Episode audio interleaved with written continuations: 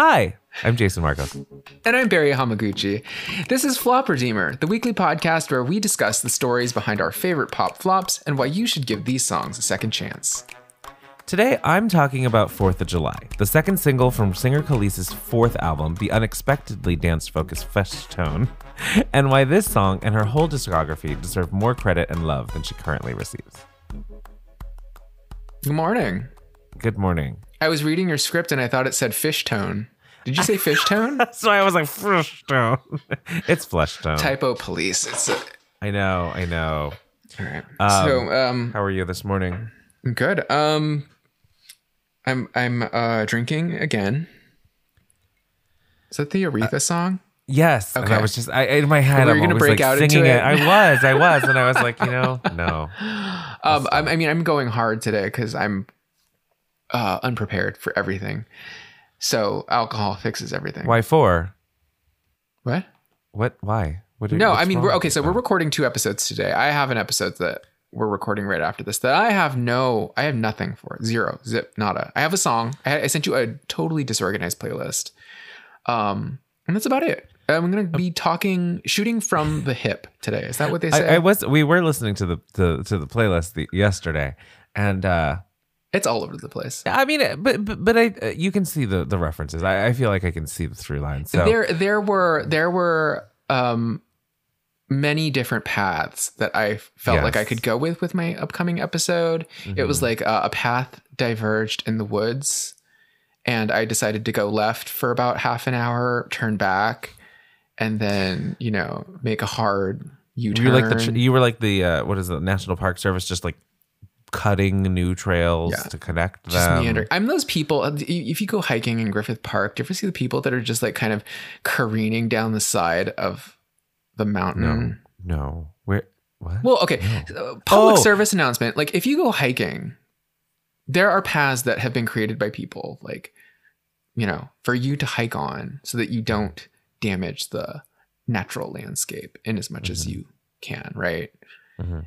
Every time we go to Griffith Park to hike, there's always a group of people that just decides to, they don't want to do the long path around the switchback. So they decide to just kind of slide on their butts down like a near vertical um, dirt incline full of Yeah. plants. And I'm just like, Yeah. stop it. Like yeah. this is well. like- also, that's a that's a great way to get your ass bitten by a rattlesnake. rattlesnakes, you could break a leg, you could um, cause erosion, all kinds of things. all Don't do kinds it. of things. And then the Um, helicopter has to come. I forgot how we got here. Oh, I mean, you know, th- this is all immaterial. This will all come up during my episode.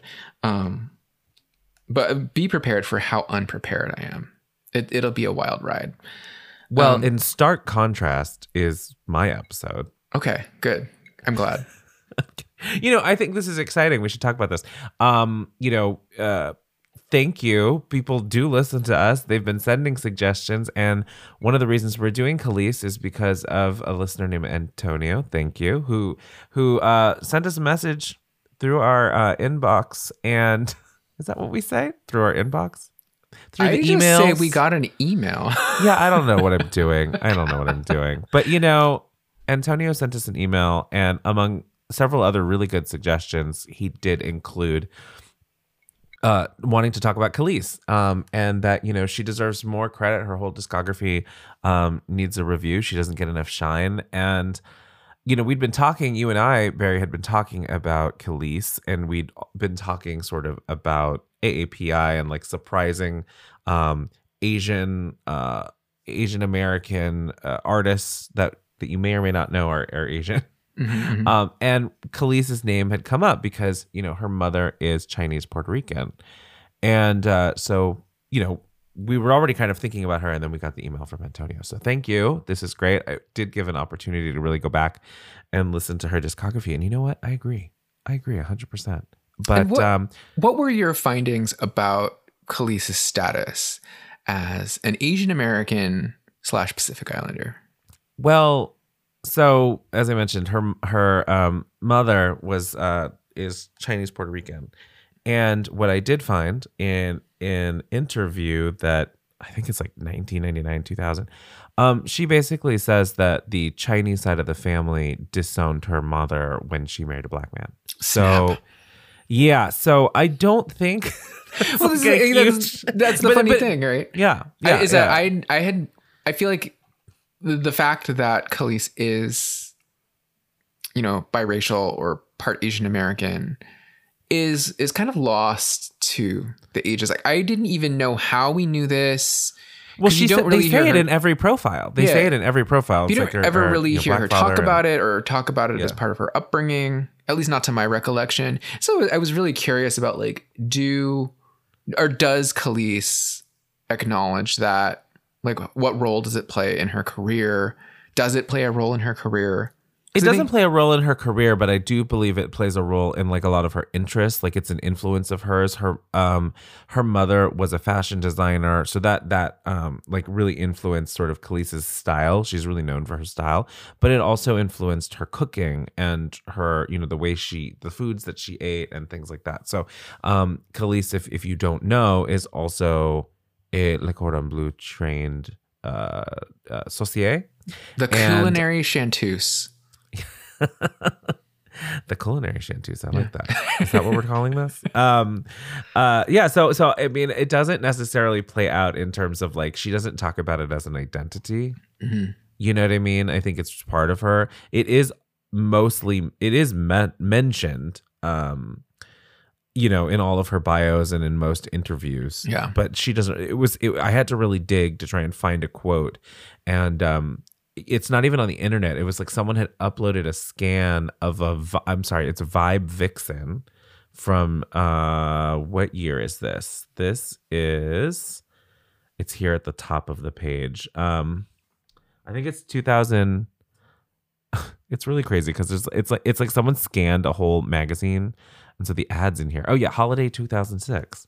Oh, okay. Um, and so she talked about this. This was, I think, around the one of her albums was coming out. I think it was Kelis was here, and uh, says the the interviewer had asked her, "What's your ethnic background?" She said, "My mom is Chinese and Puerto Rican, and my dad is black. We were real close to half of my mom's family. They're brown Puerto Rican. The Chinese side didn't want anything to do with my mom after she married a black man, and then."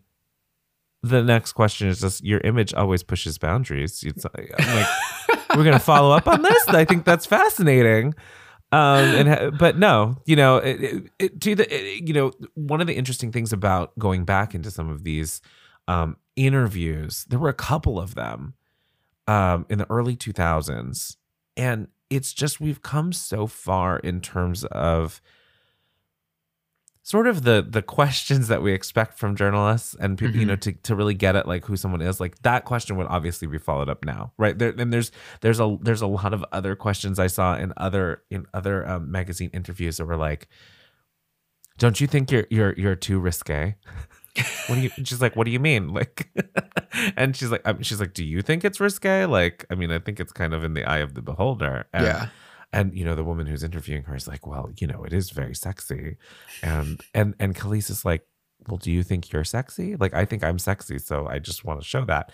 And she goes do you think you're sexy? And the interviewer's like uh, um i i don't know. There's like a fine art to the to the interview, I think. yeah yeah. I mean, even just hearing like you reading out that portion of that interview asking about her ethnicity, it feels like the question comes out of nowhere. It's like without Yeah. context, it's just kind of like, hey, let's get this out on the table. Like, what's your ethnicity? Like, I hate it when people ask me, this is something that actually happens, right? Is like people Mm, come up to you and ask you like what your ethnicity is. yeah I don't, I don't know if it's like an Asian thing. I don't know. well you know before at the club people were like where are you from and you'd be like i'm from la no where are you really from Oh, I mean, see, I, th- I feel like I was like beyond that, but people would straight up ask me like, "What's your ethnicity?" And I'm like, Mm. "Well, that's like an out of the blue question." well it, i don't i mean I But know anyway, in the context I- of like yeah. an interview, I feel like there's a fine art to being to introducing a topic and then yeah, like following up on like, oh, like this is like a path that would be interesting to follow about like, you know, a biracial Well, it- person struggling Yeah. with a whole sector of their family not accepting them because of their race, right? I mean, to be fair, so the the questions leading up to it were sort of about how she grew up in Harlem but went to school, I believe, on the Upper East, Upper East Side, um, and so there was always this sort of dichotomy between who like the, the people she was around at school and the, the life she lived when she came home. Hmm. and she always sort of felt out of place right? Like she wasn't quote unquote black enough at home and she clearly wasn't she wasn't like white like everyone else at Yeah. school and so she always felt like an anomaly uh she didn't really have friends there and she she um ended up to she ended up going to uh LaGuardia the fame high school Okay. so, you know, that's where she started really kind of blossoming. But the what's your ethnic background question came up right after those series of questions. So I think they were trying to tie it in with like, Where she geographically Where- was. well, just like, you know, if you feel like an anomaly, did I, I think a more artful interview may have like woven that into why she felt out of place. Right. And like, and then continued to go like, Yeah. well how do you think that like you know an entire side of your family sort of not uh uh into you know not accepting you uh, you know played with your idea of or helped formulate help create like this sense in you that like you didn't fit in or that there was something wrong you know so um i think that's really interesting and i also think that that's something you know it's just there's a lot to go the Yeah. community as a whole has a lot to, to, to go towards um, acceptance on all sides. Yeah can I just say that when you were just talking about like where Kelis lived and then where she went to school and kind of like the the difference the demographic differences that she experienced or whatnot or the struggles that she experienced like I realize I have very little context for the geography of New York. Like when people talk about like Upper East Side, Upper West Side, Lower East Side, Harlem, you know, the Bronx, Queens. Um, we watched In the Heights this weekend Oh yeah, on HBO Max. And I, I had to look it up because I was like, where is this exactly that they're talking about? okay, you know, one of the characters wants to move to like the lower east side, I Mhm. think. And I feel like this is the stuff that like New Yorkers inherently understand. In the way that like I guess when we talk about Los Angeles geography, like we Mhm. talk about like the west side or we live on like we live in like northeast LA and like uh or the know, valley. the valley hollywood Mhm. whatever i guess you know if you're not there it's like really hard to contextualize like what that means when it's like oh you know Kelis lived in harlem and then went to school on what the upper west side Upper East Side. upper east side so so it's more the Upper East Side tends to be a little stuffier okay and like uh, uh, old money. I guess in that way. Yeah, and this is like the kind of stuff that I don't dowdy, know. rich people, whereas the Upper West Side might be a little more contemporary. is the upper still- east side where they filmed the view I don't know. I, I had a know. I friend like when I visited my friend back in the day, and like she had an apartment on the upper, or was she upper west side? Her apartment was within blocks of where they filmed The View, though. I think. Anyway, n- neither here nor there. Um, I mean, I do think that for some of, I mean, this could be completely wrong. I believe it's it's like what side of the park you're on, Central Park, right? So on Yeah. everything, yeah. So anyway, I mean, but Um, I don't. I, but again, like I don't know what that means, like uh, socioeconomically, or like uh, what the connotations are of like. no. you growing haven't up- picked it up from like Sex in the City over the years, you know or what? whatever. We're not geography experts here. What last week we were struggling to figure out where Tonga is. This week I don't know anything about the geography of New York or like what it all means. Um, Well, when we come back we can talk from our about it. break, yeah, Oh, yeah, we'll yeah, talk yeah. about it. We'll talk about it. Um, oh, hey, hey, people, hey, listeners. I'm here to entreat you to rate, review, and subscribe to us on your podcast platform of choice. We have a website where every week we are going to be posting playlists uh, and ephemera videos and whatnot of anything we talk about during these episodes. That's going to be at www.flopredeemer.com. If you have any feedback for us, if we got something wrong, if we got something right, if you just want to say hi, um, send us an email, flopredeemer at gmail.com. Yeah, do it, do it because we've received quite a we've received a few and some really good suggestions both on via Facebook and uh, through email. So please do it but like i will say that like even receiving the paltry number of emails and communications that we have it's activated a unique part of like my social anxiety where like we were fully doing this as just hobbyists as like not even I, we, we call ourselves enthusiasts but i will personally say that i um i have a inability to have any enthusiasm about anything just emotionally. So even calling myself an enthusiast is a stretch. But having like the accountability to like a handful of people that we don't know emailing us and realizing like oh people that we don't know are hearing us like jibber jabber on about like nothing. Is terrifying. But Well, but I but don't well, let that Barry's stop afraid of getting doxxed, so I'm I'm like reading the emails and uh, collecting a catalog of suggestions that uh, we've received, and so we do really Yeah. we do appreciate it. don't don't let my social anxiety and um, internal emotional terror stop you from sending us an email to flopredeemer at gmail.com. You're just a, a a reminder that Barry is not recording in a box, and it is larger than the two of us. All right, let's right. take a break.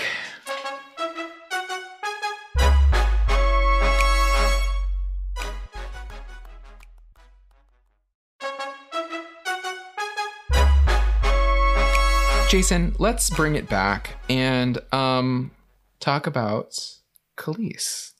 Well, yeah. Okay. So today I'm going to talk about Kelis's single, Fourth of July, from her album Flesh Tone. Um, so what Fourth of July is, it's the second single off of her. I, I, hold on. Is it the fifth or the fourth? I am like, I keep getting messed up. It is the Fourth of July. You know what?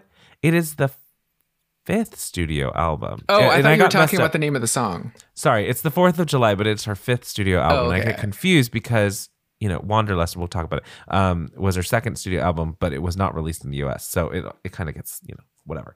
So this song, 4th of July, was the second single, as I said, off of this album. The first single was Acapella, which, you know, kind of kind of came out like a shot. It was like, what? Who is this? Because, you know, Did it? it's it, it did because A shot out of what? Like not- a shotgun, an AK 47? a shot out of a no, a, potato shot out of a, a, A con- confetti gun? cannon, a confetti cannon. Super Soaker? Um, T shirt cannon? it's more like a, a, a you know the little party popper. Okay. Um, so it starts with this thumping house drum beat, and her voice comes in. It's this husky metronomic voice, and Kelis has this way of being both cold and warm at the same time. Um, uh, and like kind of happy and melancholy. Like it's just the way her voice is. Um, and it just kind of it's kind of coming in just like doom doom doom.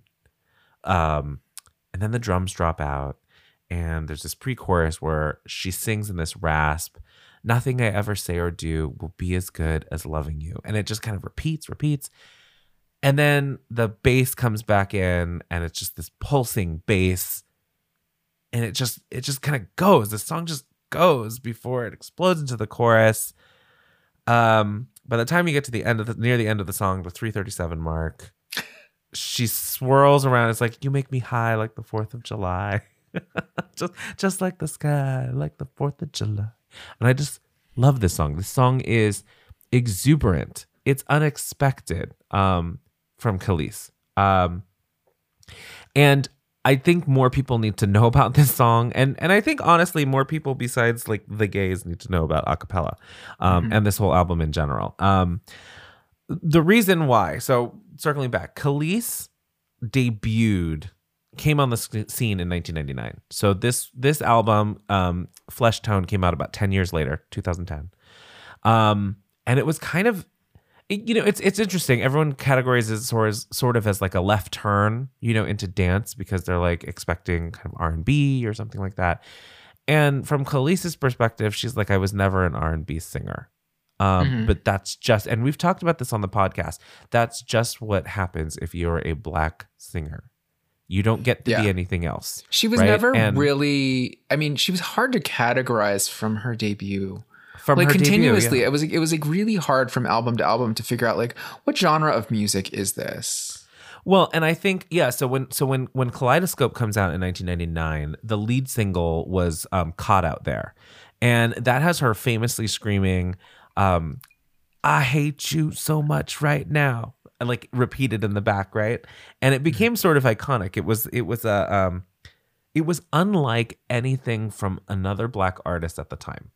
Right? Like it because it wasn't super R&B or it wasn't R&B, it wasn't really hip hop, it wasn't pop.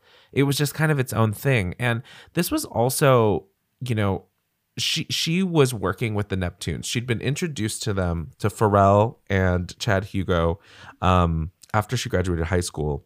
Oh wow. She, Okay. Yeah, she'd been introduced to them by a friend, and so this was like in the in the late '90s, and she um they you know with they they they all really gelled. They became really good friends and just were like experimenting musically. This was around the time like Missy um had come out with like music and you know Missy sort of had this sort of genre a similar kind of thing. It was like it wasn't the R&B or hip hop that you expected, right? It was a little funkier, there was an edge to it.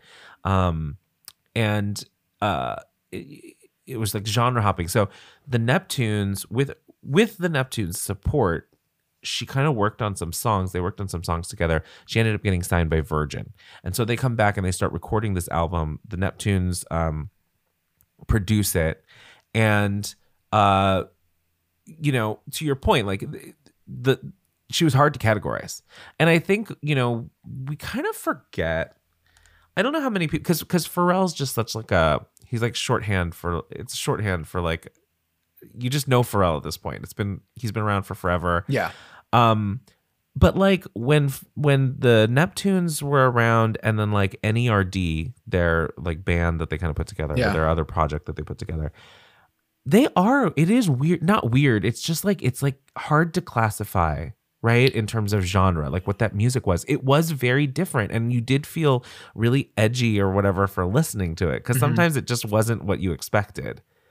yeah, it had like yeah. sometimes it had like a rock edge, sometimes there was like electro dance to it. uh huh. Um I mean, you know, when they worked on um Britney Spears, Mm-hmm. like they kind of ushered in like a new sound for Britney Spears when they Mhm. did like cuz they did like Slave for You and Boys. Mm-hmm. I know they definitely did Boys. I think they also did Slave for You and that was when Britney even Britney Spears' music became it's like strangely dissonant. It's not the it's not something that musically you expect to hear Yeah. on the radio at the time. Yeah, it's kind of got more of like a rock vibe, Mhm. but with like a hip hop sensibility, hip hop and like electronic sensibility. Mhm. Um, and so they, you know, together with Kelis, this was kind of their big effort, like first kind of big kind of thing out there, right? And um, you know, Caught Out There becomes a top ten hit or on the R and B side. It gets to number fifty four on Billboard, but it doesn't really, you know, it doesn't like it's a it's a it's a crazy song, but it's not it's not um it doesn't like catch take the world by storm, I guess you could say. It was significant, you know. People paid attention, but they didn't it didn't really translate into album sales. And I think part of that, you know, in in thinking about Kelis and thinking back at the time, I also was in that camp who like didn't understand Kelis. Like she was so Mhm. different. And I think again, like people don't remember like so she had like rainbow colored natural hair, right? And she she didn't sing like an R&B singer. Like it just didn't like it was again like it was like she was alternative for lack mm-hmm. of a better word and that just didn't exist really. And you know, this is like when this is the same time as, you know, Mary J. Blige is coming out here with, you know, in this dancery, you know, let's get st- right? Like it's just a kind of a very different thing. Yeah. Um, It bucks the trend of like the popification of Mhm. R&B music, I think. mhm. In that in that what Mary J Blige was doing at the time. that was a huge crossover. It was like that crossed over. Yeah, it was the- it was like- over. I, it was it was it was a period of time where I was like, oh, the idea of the idea of making it, the idea of crossing over, is no longer taboo. Mhm. Like I felt like there was a big swath of the '90s where, when it came to alternative rock music, or when it came to R and B music, or when it came to rap music, there was um there was a credibility problem when it came to crossing over Mhm. that once you cross over, you essentially sell out. Mhm. You know, it it it it, was the thing that took down like MC Hammer. MC Hammer sold out in an era when it wasn't cool for a rapper to be commercial and to get a, a brand deal with Pepsi or with a major motion picture and basically make money on Mhm. something that appealed to the mainstream, right?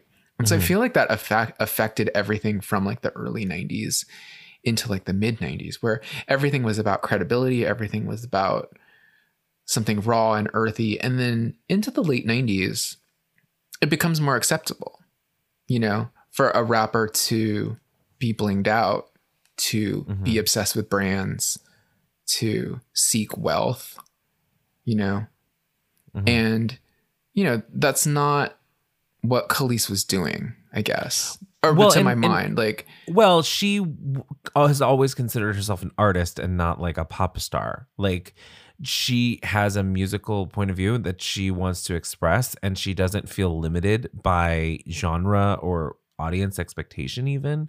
She just kind of wants to do what she's feeling and what she's influenced by and and kind of puts out a product that that she loves, you know, and um I think what you have here was just like this, you know, it's bucking up against sort of it's not just the industry expectation, it's also audience expectation. Like I think audiences just didn't know what to do with it either because we were used to being told like this is who this is, this is what you like, you know what I mean? Like Yeah. it was we didn't have an appreciation and I look back, you know, you know, looking, you know, spending the last week sort of digging back into her uh, her career and her discography, I was like, man, I didn't give this a fair shake at the time. mhm. You know, like I didn't know what to do because it just didn't sound. You know, we you and I have talked about like I love big voices and I love soaring, you know, ballads or anthems and you know sultry whatever. But like, Kelis doesn't really fit in that, and so I didn't know.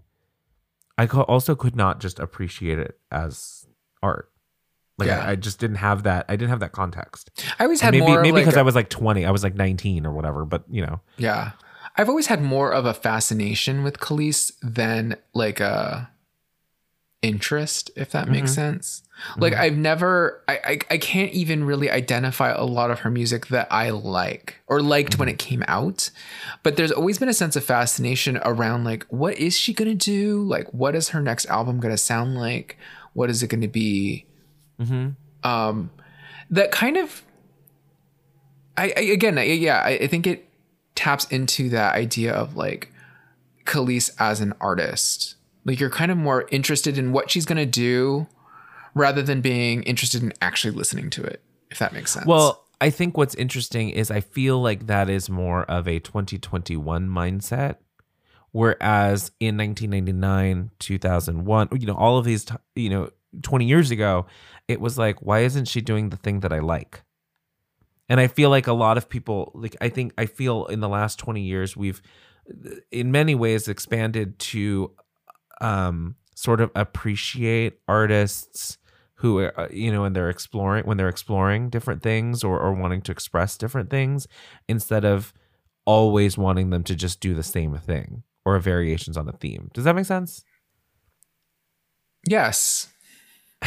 Well i don't know. Maybe maybe that's just me and, and i'm projecting but i feel like you know we see this in artists who are like i'm just you know like like taylor swift right? Like releasing folklore and it's kind of very different from what she's done before but it allowed her to you know express herself in a different way. And people were like oh this is fantastic. Like uh, there are a lot of things that play there but i feel like well you have to be willing to go along on that journey with an artist Yeah. before well th- th- yeah this is the thing is like you have to be willing to go on that journey with that artist.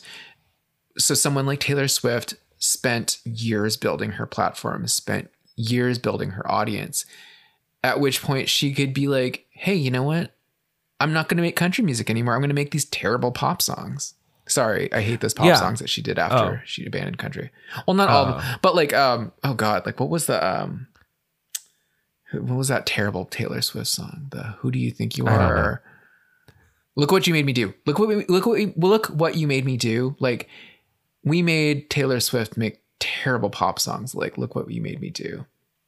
But like basically, she's at the point in her career where she could just do anything because a certain number of people, more specifically, a certain number of people that amounts to millions of people, will like follow her on that journey, right? I don't think Kelis think so. ever. I don't think Kelis ever built up a core audience large enough. I- I also think that that has to do just structurally, right? Because it- at this time, and, and I'm not going to get into all of it, but there were like label issues and just there's the label expectation that you know you have a formula and you do it. So I think even beyond the audiences, like there is a back back room machinations that basically help support and drive support among those audiences for the new direction right like Mhm. whether it's you know they're they're they're they're supporting you by getting press um and you know securing sort of like you know positive sort of press around your direction change and all of this right? Like it's it's like there's this infrastructure that kind of helps support you. And if you don't have that then everything just seems to kind of come out of left left field. And it seems like maybe you're taking sort of random stabs in the dark like and you're just kind of turning uh, you know in different places. But so kaleidoscope comes out uh, at the same time as uh you know her first singles out she also appears on busta rhymes baby i got your money. Mm-hmm, you remember that? And I always forget that that's her in the background, uh, her singing the hook. Um, but I love that song, and that that video is crazy. um, I think it's like a Hype Williams video, but um, I, you know, I, I used to love that song, and I I don't think I realized it was Kelis at the time. Um, her second album, Wanderland, comes out in 2001. Now, she was fighting with the label at the time, Virgin. So, what happened at Virgin, and we've talked about this all the time, there had been a round of layoffs, and the people who were responsible for promoting Kelis did not get the album that was already, she had already recorded Wanderland, Uh-huh. and they didn't like it. And they were like, you have to re-record all this material for the U.S. audience. Like you can release whatever you want in, in Europe, but like you, we got to redo it here. She basically was like, "No, I this is what I wanted to release," and so uh, f- until 2019, it was a Europe only or import only. Like it wasn't available on streaming. Shades I didn't of even know it Christina existed. Milian, man. Mhm. Christina Milian's shelved album, also around the same time. Yeah, I wonder if it did yeah. Mariah Carey like did Mariah Carey like just suck up all of the money from Virgin? I think that was possible because it's around the same time, but also this is the same year as Glitter. It is, but it's also, but it's also like they were heading into recession, right? 'Cause yeah, after yeah. 2001, so so they there was a lot of movement anyway. So there was no support for it, and it just kind of went out there, and it didn't do anything. Now that album was also fully produced by the Neptunes. So first album Neptunes, second album Neptunes. Um, her third album is Tasty, and that's in 2003. And that's where she, she did work with the Neptunes, but she also worked with new new producers. She added new producers to her mix. So there was like Dallas Austin, Andre 3000, Raphael Saadiq, Rock Wilder. Like it's just it's a different sound. It's it is a little bit more. Uh, it's just a different sound. It, it has more of that OutKast vibe to it to me. Um, but the main single from that was Milkshake. And I think a lot of people probably know Kelis from Milkshake. Ubiquitous. Yeah, like it was everywhere. And that's a fun song. Um, you know, huge. Also Millionaire featuring Andre 3000. I, you know, going back this week, um, I was listening to Tasty and I was like, oh yeah, I forgot how much I liked Millionaire. It's such a good song. Um, there's another, there's a couple other, the song that she has on there with Raphael Saadiq is also very good. And I, you know, this album again didn't do anything. She was she was building a, an audience overseas, but in U in the U.S. it was not taking off. So But this um, song, I mean, still a little out there. Like the, it's- the it's that- milkshake was huge, but like it didn't.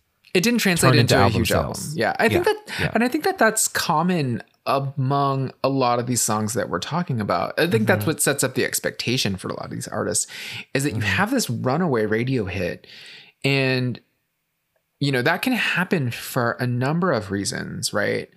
Mhm. I think in the case of Milkshake, like just the turn of phrase that they created there with like my milkshake brings all the Mhm. boys to the yard, like that became just an iconic saying.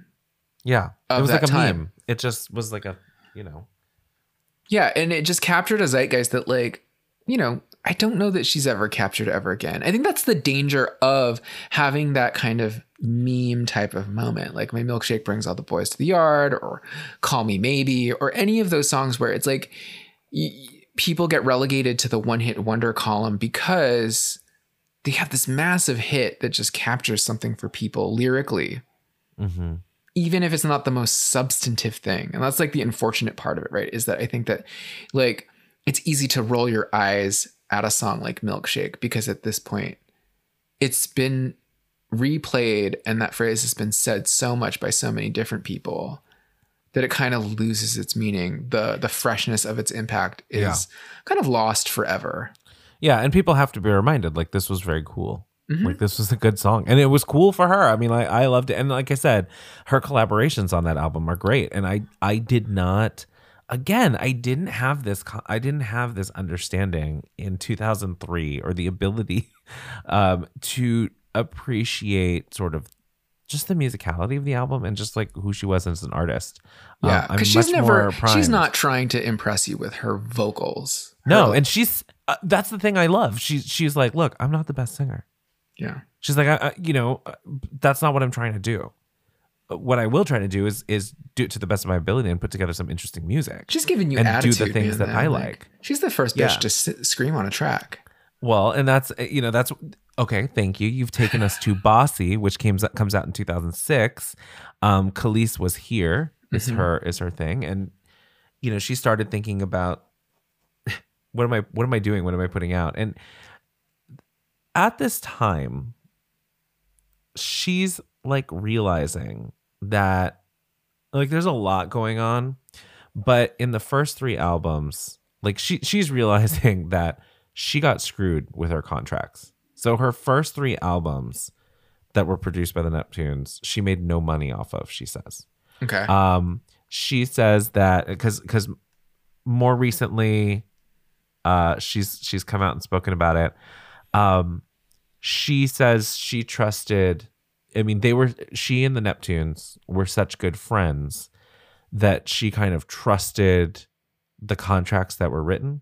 Didn't realize she signed over all publishing and and the rights to the albums, like the the ownership rights of the albums, to them oh, to the to the Neptunes. to the Neptunes. Oh, sh- f- shame on them. Fool me, fool and me once. and and and she you know the way she describes it she's like you know people come back to me and like well you didn't ask the right questions like it's it's on you you know and and and i guess that they had told her they had always said like we'll split the royalties from these evenly so she was expecting three right chad pharrell and her she said she got almost nothing um it didn't go that way because of the way they structured it and she she said it was just disappointing. She thought it was disappointing in the way that it was like a Motown sort of vibe, where it was like, well, you should have asked the right questions. You signed it, so you know. Oh well, you know, and that you're supposed to just kind of let it go. And she's been talking about it like for a while. They're still not friends. Oh. Um, they're not speaking. Um, and uh, I, I don't think Pharrell has like commented on it or or Chad. They they did reach out. A couple of the articles I was uh, reading, I think it was in the Guardian last year or the year before. Um, they're just, you know, they don't they haven't they hadn't had a comment about it. Um, but she's still very like burned by it, obviously Mhm. and um you know it it really like so so the creation of Kelis was here the album in 2006 she said it was really really hard because she was fighting with her label. She's fighting with you know uh there was no support on the label side and then the labels kept changing. They kept like selling her contract off to like the next label and so she said it was she was like super burned out. She did come out with bossy which she does kind of she wanted to come out with that so that she could be like i'm the what what, what was the line i'm first bitch to scream on I'm a the track first bitch to scream on a track. Mhm. so she's you know because she, talks about like just she wants to be she wanted to put something out there that was like i did this Mhm. um and that's where Kelis was here the name comes from but after that she spent that year the next the next year basically trying to negotiate to get out of the contract um okay. And so finally she did in 2007 so Tale it- you know, old sh- as time. I think it happens she to was everyone. she was it's like completely burned out she said and just felt like let down by everybody it just seems like with a lot of these artists, you know, that idea of like, well, you didn't ask the right questions, like that. hmm You know, in retrospect, like, yeah, you can tell someone that, but at the same time, it's kind of bullshit because I think that when you are someone that's coming up in any industry, hmm right? Think about when you're when you're taking on your first entry level job. It's like you don't know to fight for your worth.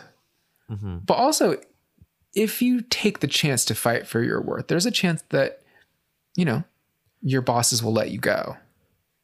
You Yeah. know, it's like a it's like a game of chicken to basically say like well, I know that I'm worth this, or, you know, I deserve this songwriting credit, or I deserve this publishing credit, or I deserve the rights to my masters. Like to assert that level of power when you are powerless, you know, that's a big leap of faith and you could lose out really big, you know? and and she talks about how you know you know she was basically the face for the neptunes right like she was one of their most high profile artists and kind of a, an opened the door for them to work with other people because while the commercial success wasn't huge she wasn't a beyonce she was you know it wasn't like that her the songs that they put out got attention and like mm-hmm. were earning credibility right? Not just for her like as an artist but like for them and their production style. So they were all super tight. She was touring constantly and so she says she didn't even realize that this had happened until later because she'd been making money through touring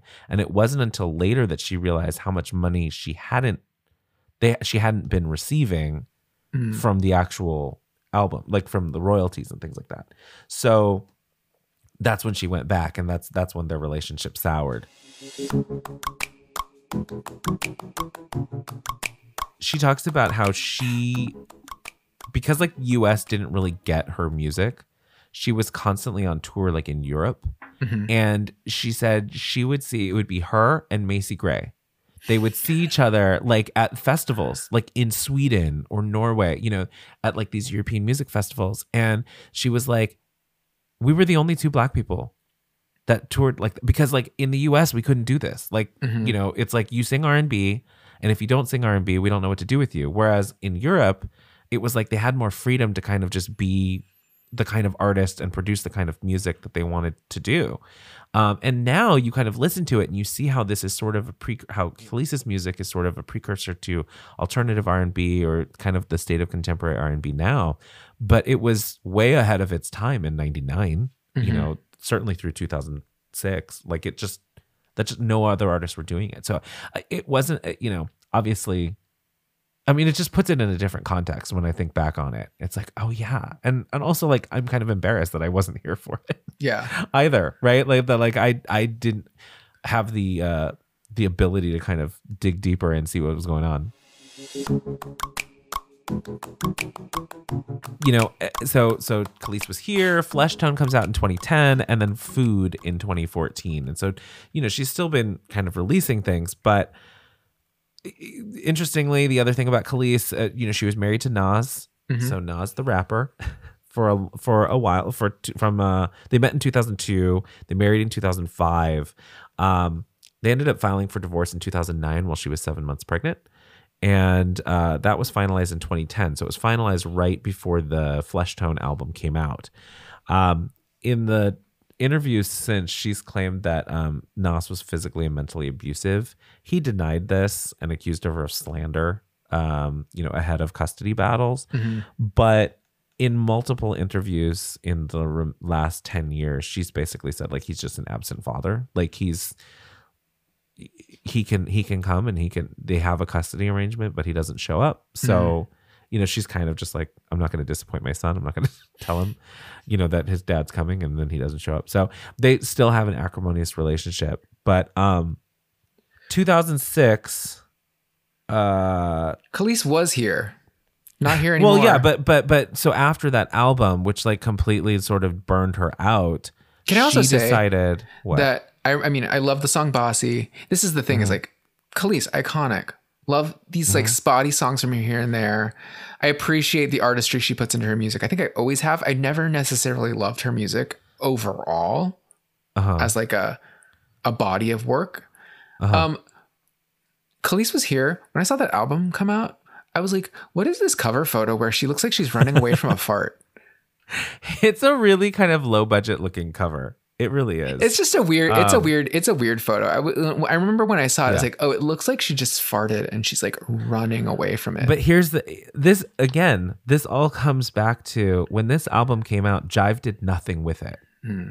because she had been on, I think, Arista, like because because of all the label moves, her album kept getting moved around, and so by the time it gets to come out, they didn't want anything to do with it. So they did they did no promotion, they did nothing. And so I think you see that again when we talk about the infrastructure and like things. It's not like Kelis was over there art directing like her album cover. Yeah. Like, you know, she wasn't responsible for like the final output. And so I think this just shows that like the label didn't give a shit and was just like, "Mm, here, you know, like get it out, done. And then and then Bossy comes out and it's a platinum hit. Like it's, you know, again iconic for her um but you know that that whole process took a toll.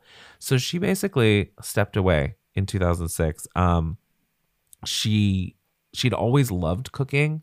She decided to just kind of um just step away and enrolled in culinary school. She went to le cordon bleu and um, she trained as a saucier and she's been certified um, since she graduated with a degree. And um, she she saw cooking school as sort of therapy Mhm. um, because the way she puts it, cooking and food, it's nothing else matters but are you good? Like, is the food good? Did you burn it? Did it come out the way it's supposed to? If so, great, you've succeeded. It's not like the music industry, which was like, well, how many records did you sell? Even if you had a big single, like, did it was it a hit on the radio? Um, you know, your hair, what are you wearing? Who are you married to? So she, it, it was really a chance for her to kind of step away and just recharge her Mhm. batteries and she saw it like really fulfilled her creatively um it revitalized her creative side so that she was ready in 2010 to come out with flesh tone like you know and and, and the process of creating that album.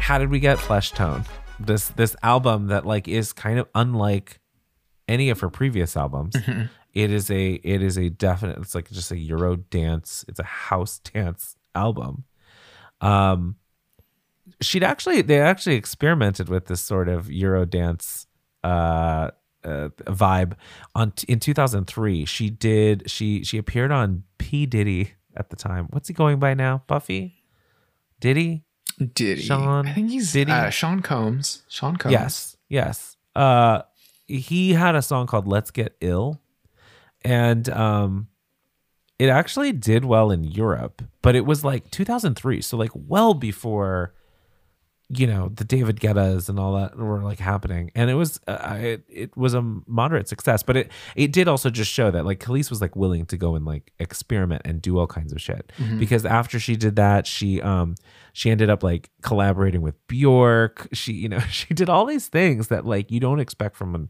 quote unquote R&B artist right? She was just kind of playing by the beat of her own drum. Um and you talked about this at the top.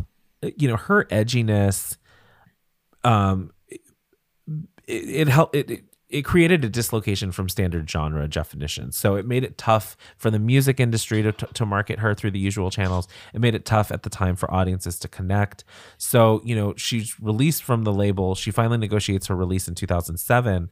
Um, and I that was when she went to culinary school, but she she was so burned out she didn't work into the contract like what would happen next. So like a lot of times like when you're exiting a contract like you might put in a, a clause about like well maybe I'll you know you have a right to to do your first look at a new album or whatever like you Uh-huh. set you up to do something else. She hadn't even done that. Okay. Um because she was just so over it. She thought she wasn't going to make music again. She was like I'm just I'm not going to do it. So she bopped around. She lived in Paris and London for a bit and around Europe and got into the underground dance scene there.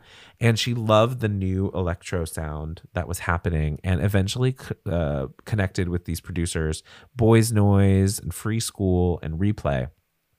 And in connecting with them, she started working on new music with this new sound. And she was really thrilled because she was working with producers who kind of got her point of view in a way that none of that no one else had really done before in her in her opinion and understood where she wanted to go and through uh I think Free School there's a there's a guy Free School is John Baptiste and he knew will.i.am. And so will.i.am heard the music that she was putting together and basically was like, "Let I'll sign you to my imprint on Interscope." Um, it, it is funny how like you know I think we've talked about will.i.am in the past, and we're like, ugh, you know. and he didn't really have much to do with this, but he just kind of let it. He put her on his on his label, and then you know, yeah.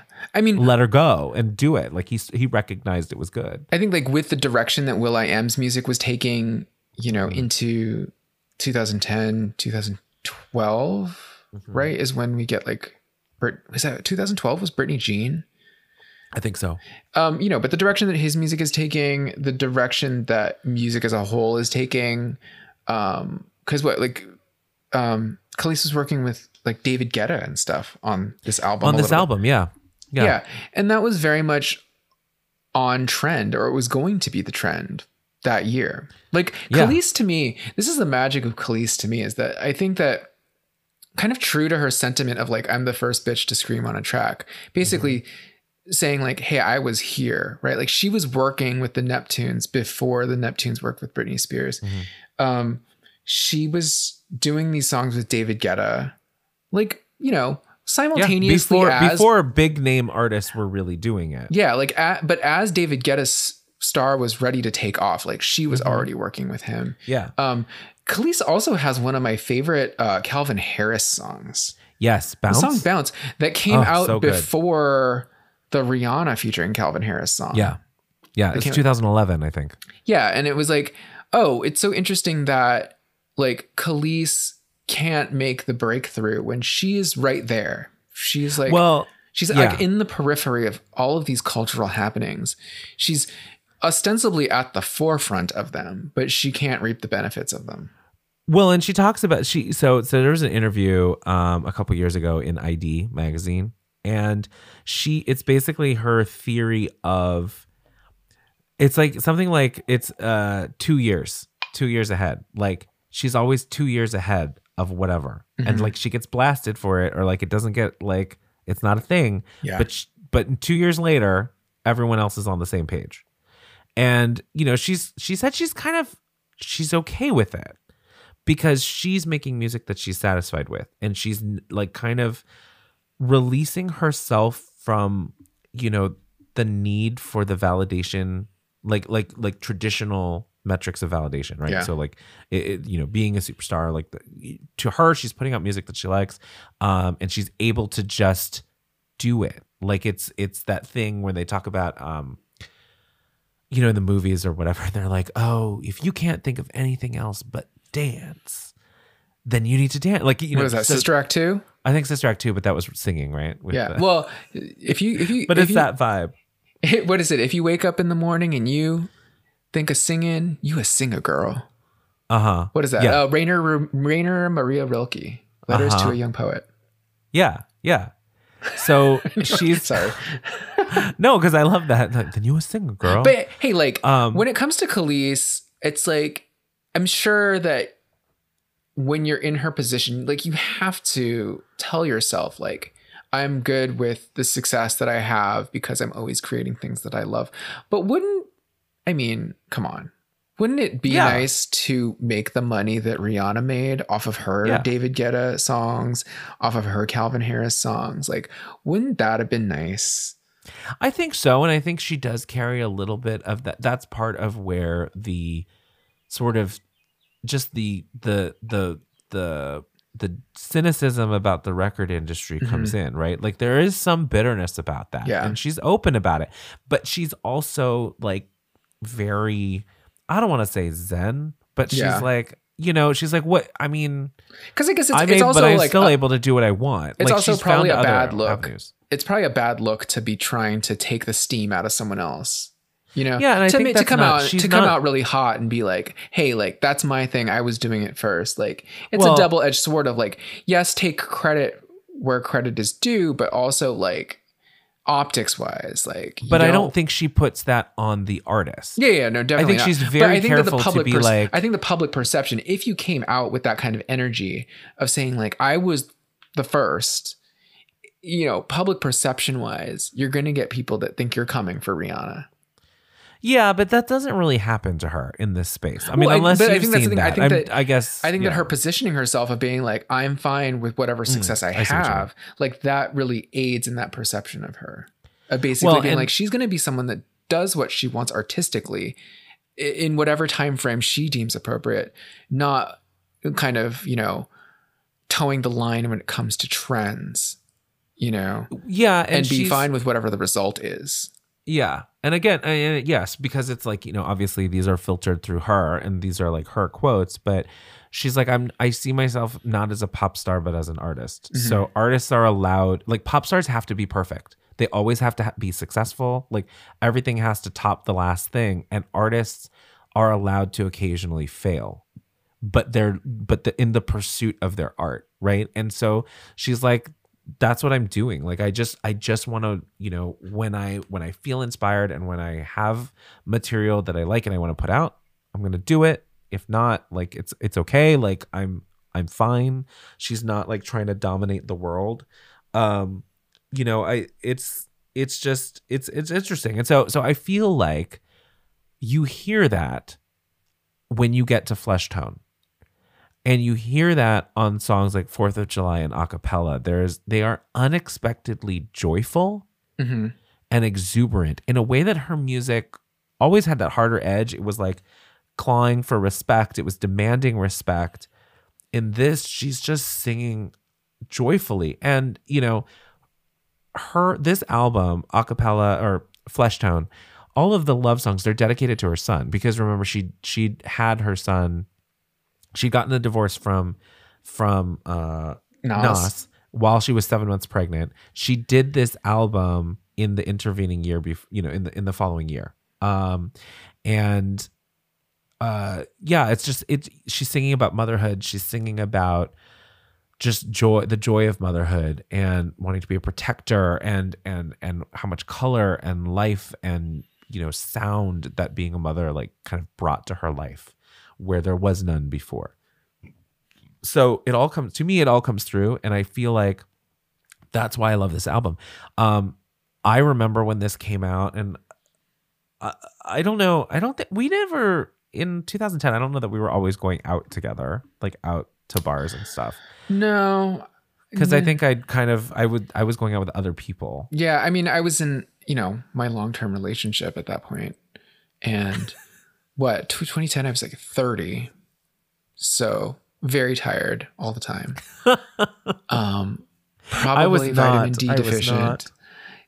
Um, and I think you know by that by that point in time, I just I got really tired of going to bars and clubs Yeah. and stuff. It was it's it's an exhausting experience to go to bars and clubs, primarily because of parking your car. I wonder if like if Uber had existed in in the in the aughts, would I have gone? Would I have felt more comfortable going out all the time? i don't know i always just parked in the paid in the park paid for parking in the paid lot It's just, I So mean, just- but no, but it, was just so exhausting to go there and just park. I. I guess. I, yes, it Park it was, but it was just it was part of the thing. But what I loved about this was, you know, we talked about this when we talked about Kelly Rowland and Rihanna. When Kelis comes out with this album, it's like validation of quote unquote gay dance music, right? Because like because it, you know the sound that it was was this distinctively European dance sound, which was generally looked down upon in the US, right? It was like Eurotrash was like the name for it, basically. And um, you know, a lot of the remixes of Christina Aguilera songs or Whitney Houston songs or whatever were in this vibe, but they were always remixes. And so here now we have uh, you know, an artist just like unashamed, unabashedly just like putting this music out as like their actual album and it was good. Like and it they you play it in the club and you're like is this a remix? It's like no this isn't the remix. This is like what she's actually doing. And i i, I thought the visuals were stunning. The videos um were fantastic and i remember the first time it came on in the club and so we we just danced to it and then she went on tour later that summer with Robyn. They did a joint tour and our friend uh, well, I went with some friends and then our friend Chris, our mutual friend Chris was there and we were at this we were on different sides of the venue but like texting cuz the the album was I mean the it was so basically I think Kelis performed first, like a full set, and then there was a break, and then Robyn, and this was like at the height of her dancing on my own, you know, all of that um success. It was like one of the best shows I've ever been to. Like we didn't sit down a single second. It was just dancing and high energy and just exuberance and joy. like queer joy, you know? um which I think is underrated. I think it's not something that we talk about like just the importance of queer joy and Mhm. like you're not just like dancing at a like an Ariana Grande song which is ostensibly for all kinds of people and you know it's gay friendly and there is a gay a huge gay component of it but like when it's like basically like this tour is for you and it's like you can be here and just like it's like t- it's this is for you. It was just it was fantastic. And i so i i always have a warm spot in my heart for this album and for these songs in particular. Um you know interestingly her next album was called food. It came out four years later. So she's kind of on this cycle of taking a couple years. Um and i I- remember it's another just kind of shift. It's not dance music. It's sort of like folks it's a little folksy but it's kind of in indie and kind of bluesy Mhm. it's got a um it's just it's it's got this cool like like bluesy sensibility to it blue like bluesy rocky sensibility to it. I mean, is there like a? I remember when the album came out, and this is this is an album, the Kelis's Food album. 2014 It's an album that came out. I didn't like it yeah i didn't like it at the time because I, I think coming off of like a high energy dance album, Yeah. and then you know, four years later, this album Food, which I Mm-hmm. that that's when I first heard all the stories about Kelis going to culinary school, et cetera, et cetera. There's like a there's a kind of like a laid back island vibe to this album. Mhm. So like not not really dance hall, not really reggae, nothing like that, but it has that energy of just it's a little bit mid to down tempo.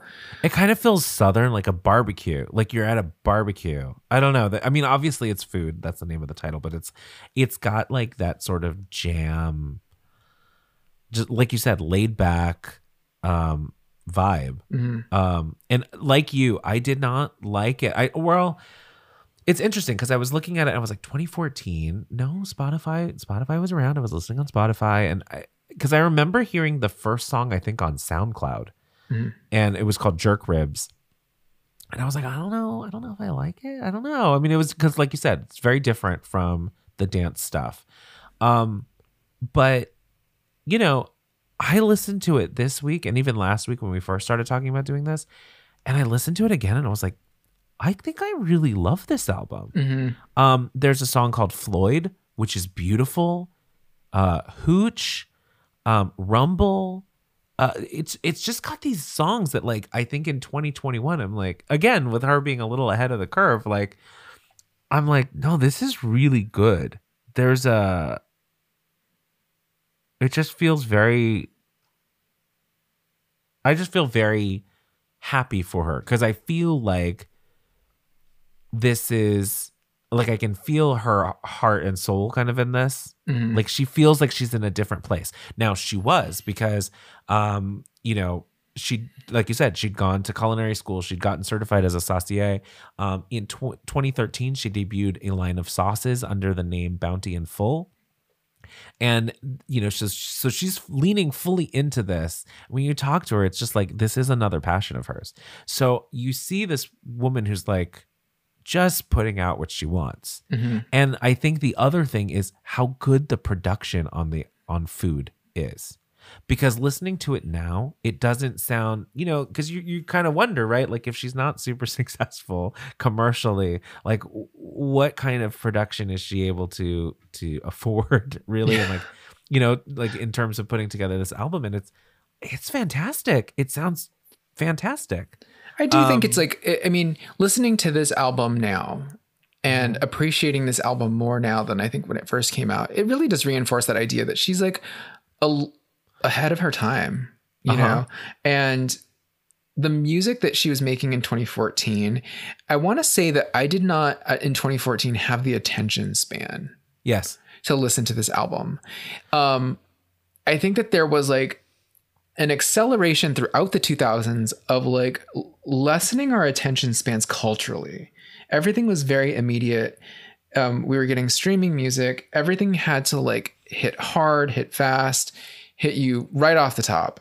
And I think mm-hmm. that's kind of what acapella did. That's kind of what Fourth of July does. That whole dance It hooked you in. it, the, the whole dance genre it hooks you from the very start. You hear the first few bars of a dance song they need to make you run to the dance floor. It has to be that immediate otherwise the dj is losing you.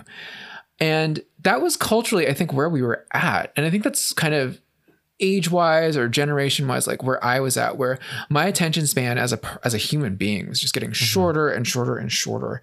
And so for this album food to come out in 2014 i think my attention span was just too short to appreciate it. It's only within the last few years maybe that like we've started investing in a lot of like vinyl records for some reason. And when you buy older vinyl albums and you start to appreciate how long it takes to really get into a song or how long it takes to warm up into an album and then you listen to an album that's like you know 45 minutes in full from front to back and you you realize like oh this is what i was missing out on by really expecting something to hit me within the first like 4 seconds right yeah.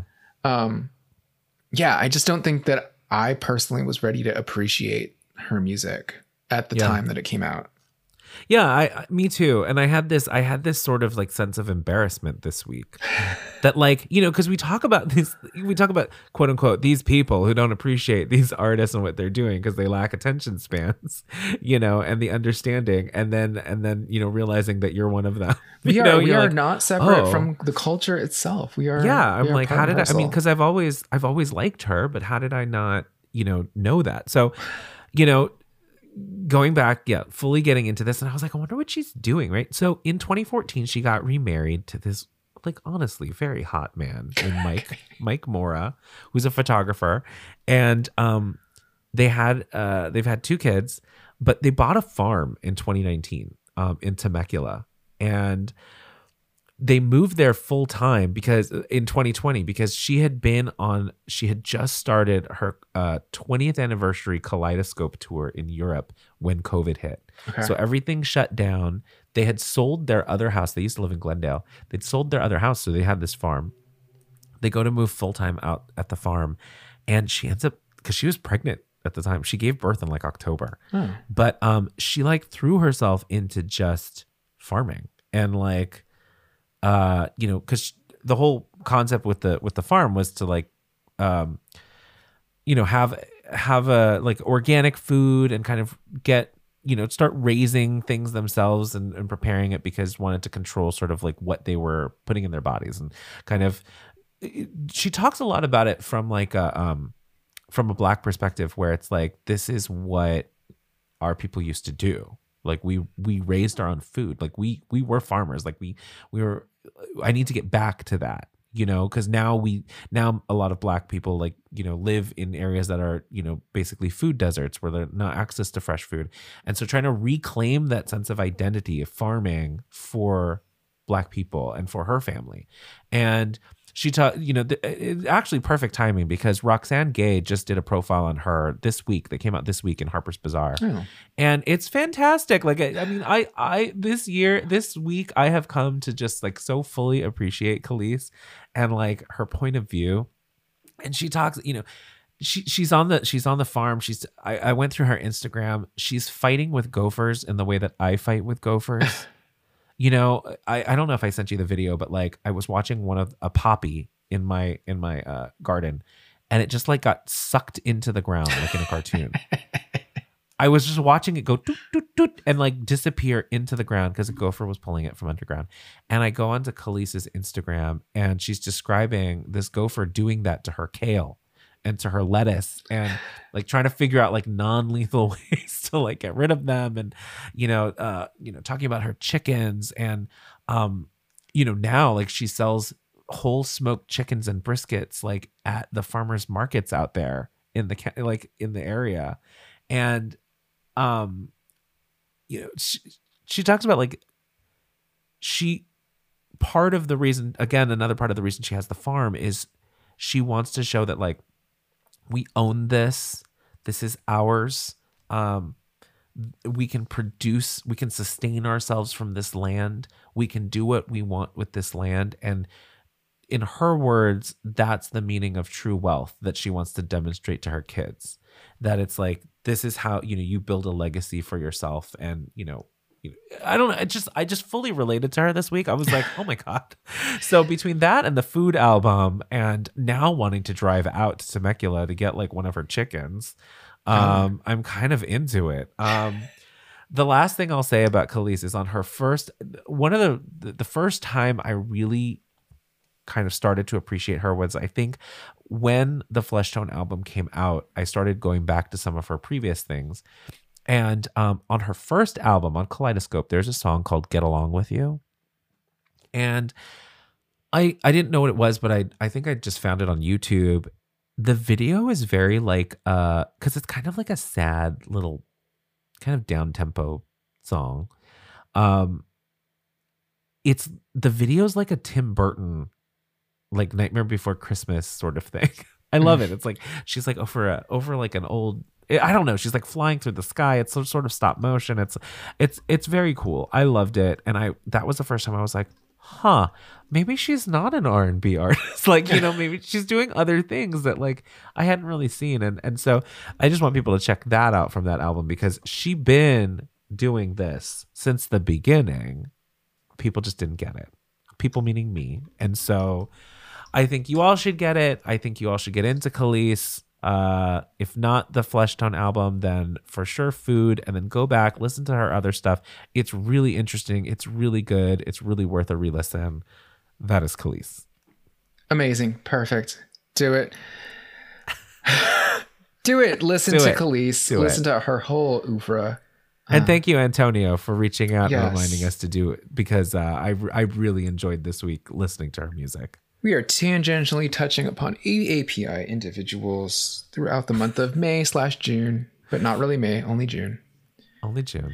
All right. Cool. Um, where is my script? It's over here. I see it. Before we cut, I would like to remind our listeners that we, every week, every single goddamn week, we give special thanks. And this week's special thanks goes to Adam Elder, who composed our theme music. Um, songs and videos featured in today's episode will be posted to our website, flopredeemer.com. Remember to rate, review, and subscribe to us on your podcast platform of choice. Check us out on social media at flopredeemer on Instagram and Twitter, and at facebook.com slash flopredeemer. As always, email us, email us, email us at flopredeemer at gmail.com. Mm-hmm.